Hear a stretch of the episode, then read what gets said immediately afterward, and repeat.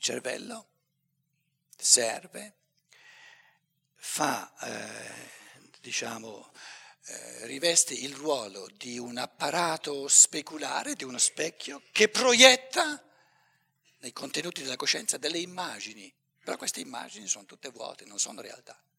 E queste immagini presuppongono le realtà che si rispecchiano.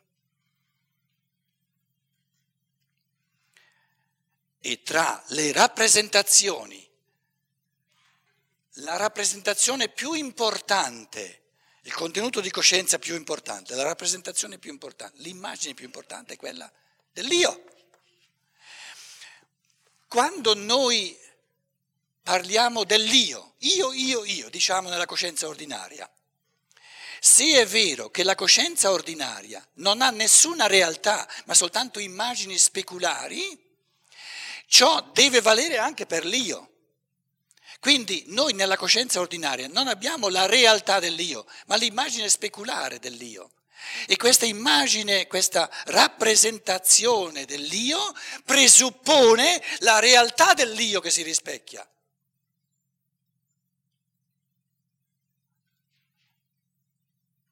Io, in quanto realtà nella coscienza ordinaria, grazie al cervello, ho la rappresentazione del mio io. Quindi questa rappresentazione del mio io, riprendo eh, questo, questo questo, questo colore, mi rimanda alla realtà dell'io, alla realtà dell'io che non è un'immagine ma una realtà e questo io deve essere uno spirito, un essere spirituale che si è creato, si è architettato, si è forgiato un cervello per portare il suo spirito a coscienza di sé. Quindi lo scopo del cervello è l'autocoscienza, la coscienza di sé. Ma chi è che vuole portare se stesso a coscienza di sé? Il mio io. Quindi io mi sono costruito uno strumento speculare per portare il mio io ad avere coscienza di sé. Quindi nella coscienza io ho la coscienza dell'io, l'immagine speculare dell'io che presuppone la realtà dell'io in quanto essere spirituale operante, altrimenti non ne potrebbe sorgere nella coscienza ordinaria l'immagine. E devo dirmi, ma se questo cervello in me fa sorgere l'immagine dell'io, la coscienza dell'io, che non è l'io in quanto realtà, quindi questo e, e, il cervello di un altro gli fa sorgere diciamo, l'immagine del suo io, allora questo cervello deve portare l'impronta del mio io spirituale, quindi deve essere stato il mio io a creare questo cervello, a forgiarlo, a, a, ad architettarlo in modo che gli corrisponda, affinché per tutta una vita gli dia la coscienza dell'io, quindi il senso dell'incarnazione, il senso del corpo è la presa di coscienza di sé dello spirito umano, dell'io umano. Io mi costruisco un corpo, mi incarno per prendere coscienza del mio io in quanto essere spirituale, reale, che opera, che crea, che addirittura crea il suo corpo.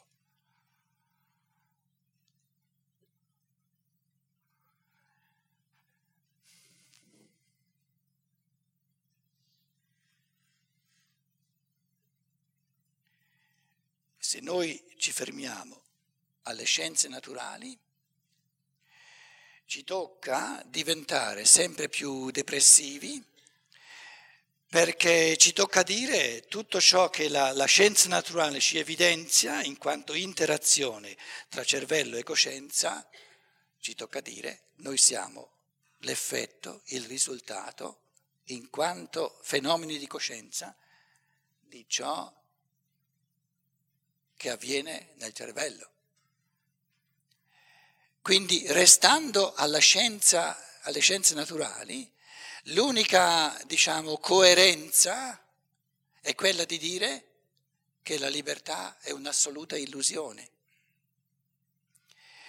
Se invece in chiave di scienza dello spirituale, con questo ponte, per questo ponte potrebbe essere, servire anche allo scienziato naturale come ponte, perché se lui riuscisse a prendere sul serio il fatto che nella coscienza ordinaria non c'è nessuna realtà, ma soltanto immagini speculari, se riuscisse a pensare che bisogna risalire dall'immagine alla realtà che si rispecchia, allora potrebbe, lo scienziato naturale potrebbe dire sì, in effetti proprio ciò che la scienza naturale ci descrive presuppone come illazione, perlomeno, che ci deve essere un essere spirituale che crea il corpo a sua immagine per portare il suo io alla coscienza di sé. Se le cose stanno così, allora sì che l'essere umano è libero. È libero, prima di tutto, nel modo di creare il suo corpo, perché decide lui liberamente se deve essere un corpo italiano questa volta, un corpo tedesco o, o che tipo di biologia, lo architetta, eh, so, anche soltanto il cervello, eh, sono, sono, infinite cesellature, proprio forme importantissime per, per le strutture di coscienza che poi salteranno fuori.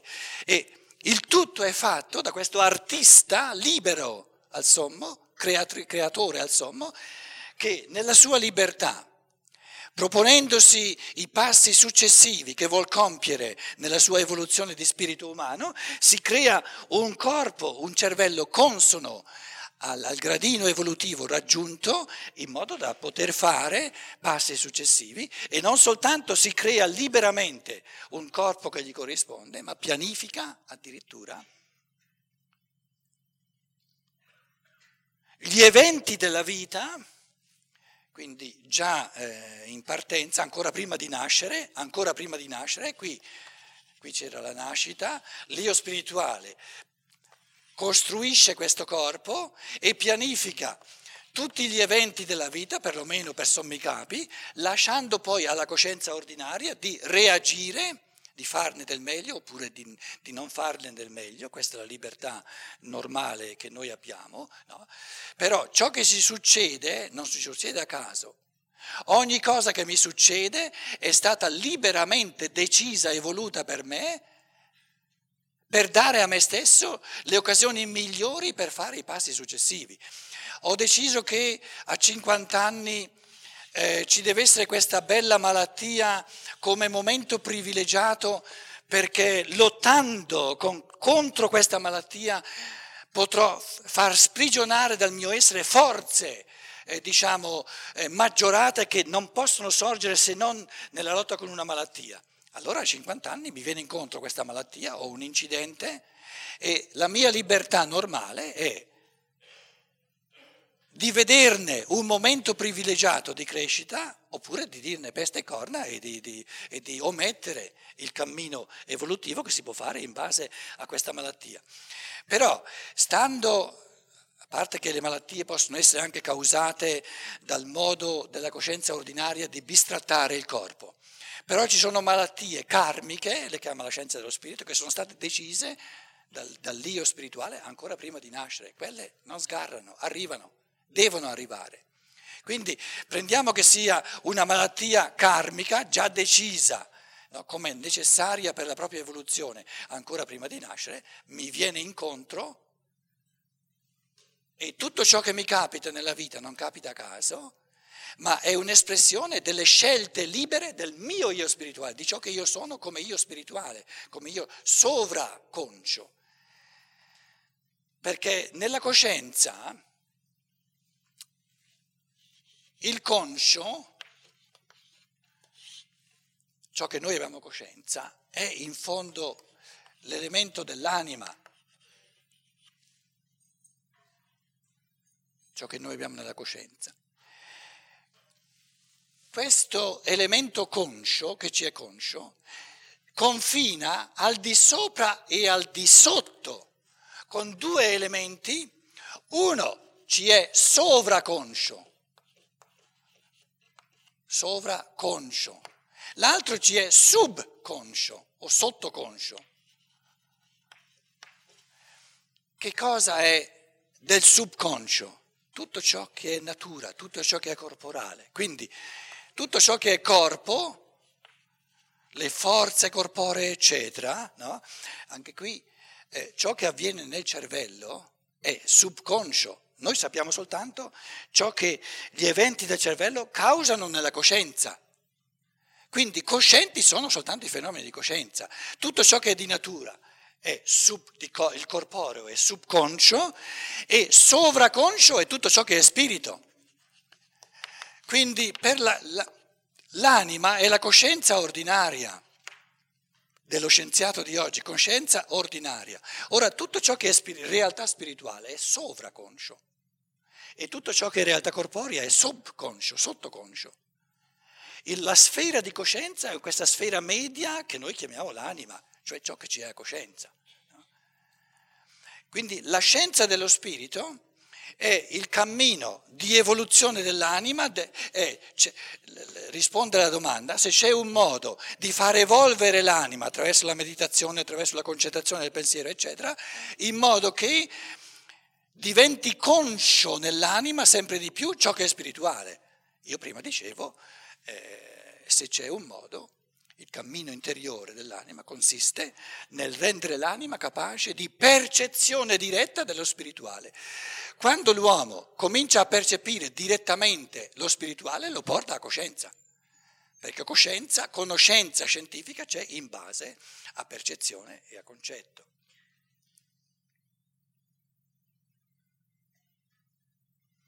Questo pomeriggio eh, stavano qui al centro delle considerazioni la libertà.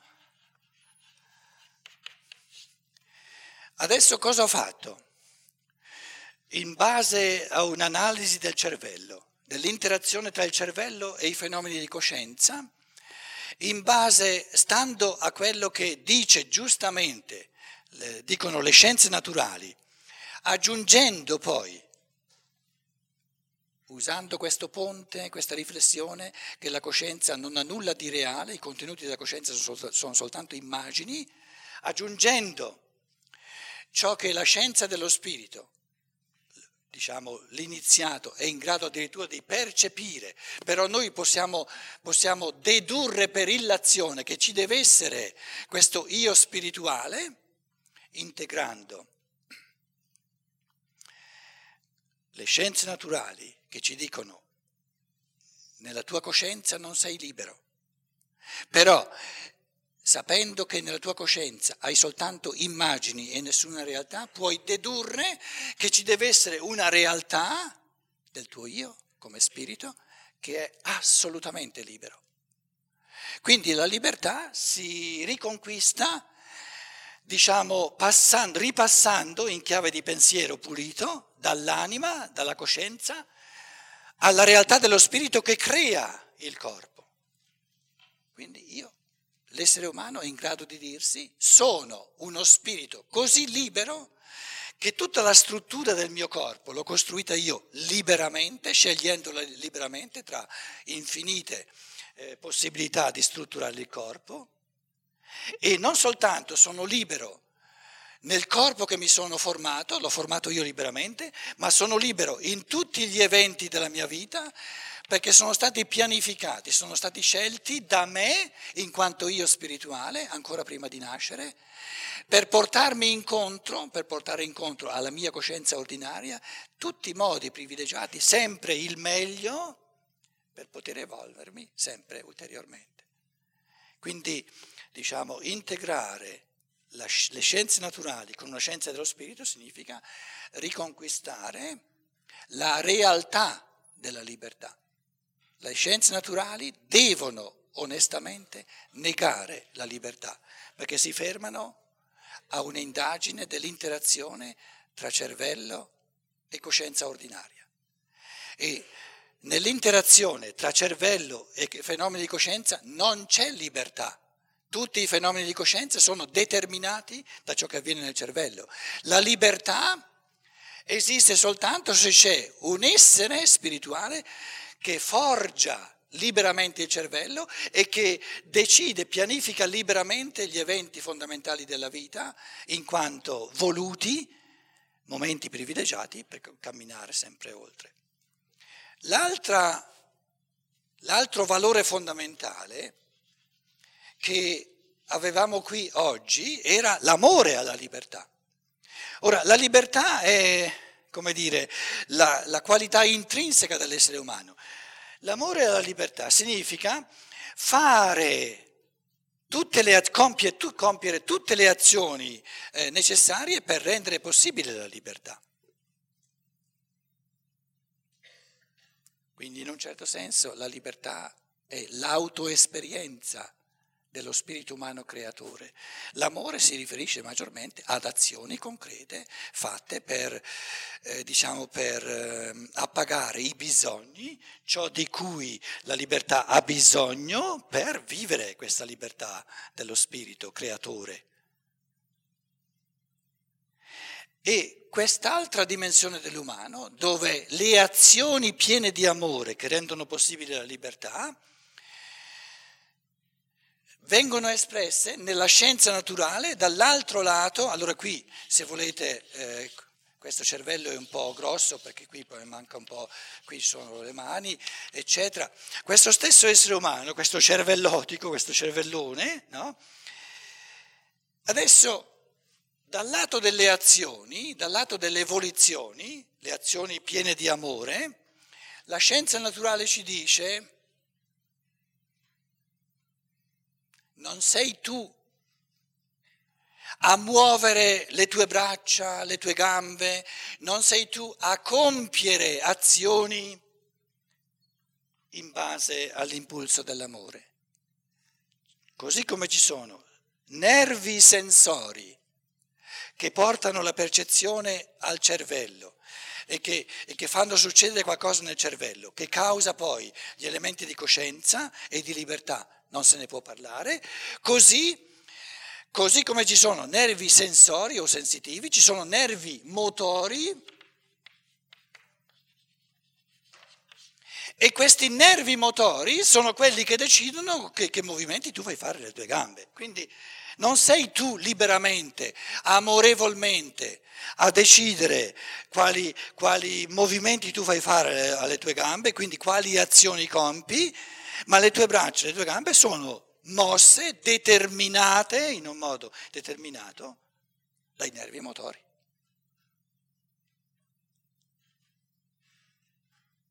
Essendo i tuoi nervi, la, la, la, la, motorietà dei tuoi nervi in un certo senso, ti muovi in un certo senso. Se la complessità dei tuoi nervi motori fosse in un altro modo, ti, muovi, ti muoveresti in un altro modo. Quindi anche nell'amore non c'è libertà, anzi l'amore è, una, è, il secondo modo di barare, la seconda grande bugia. Noi pensiamo che una persona compia un'azione per amore, per amore alla libertà altrui per esempio, ma non è vero, sono i nervi motori che deterministicamente la, la, diciamo, la muovono in una certa direzione.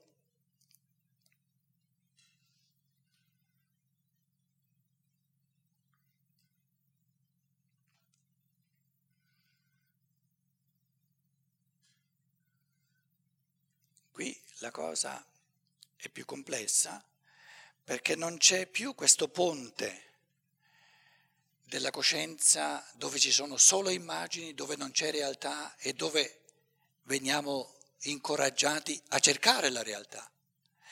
Qui c'è un movimento, dunque abbiamo qui l'elemento corporeo senza la coscienza, ve lo dicevo prima, il corporeo è subconscio, no? subconscio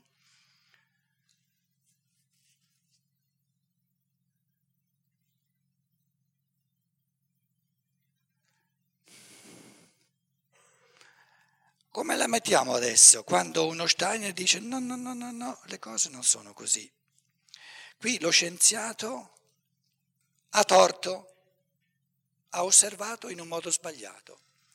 Allora attenti, qui dalla parte del cervello la scienza dello spirito dà ragione alla scienza naturale e dice è vero che prima ci sono fenomeni nel cervello e subito dopo, come conseguenza, come effetto, fenomeni di coscienza. È giusto quello che, dice, che dicono le scienze naturali. Invece qui quello che dicono le scienze naturali non è giusto perché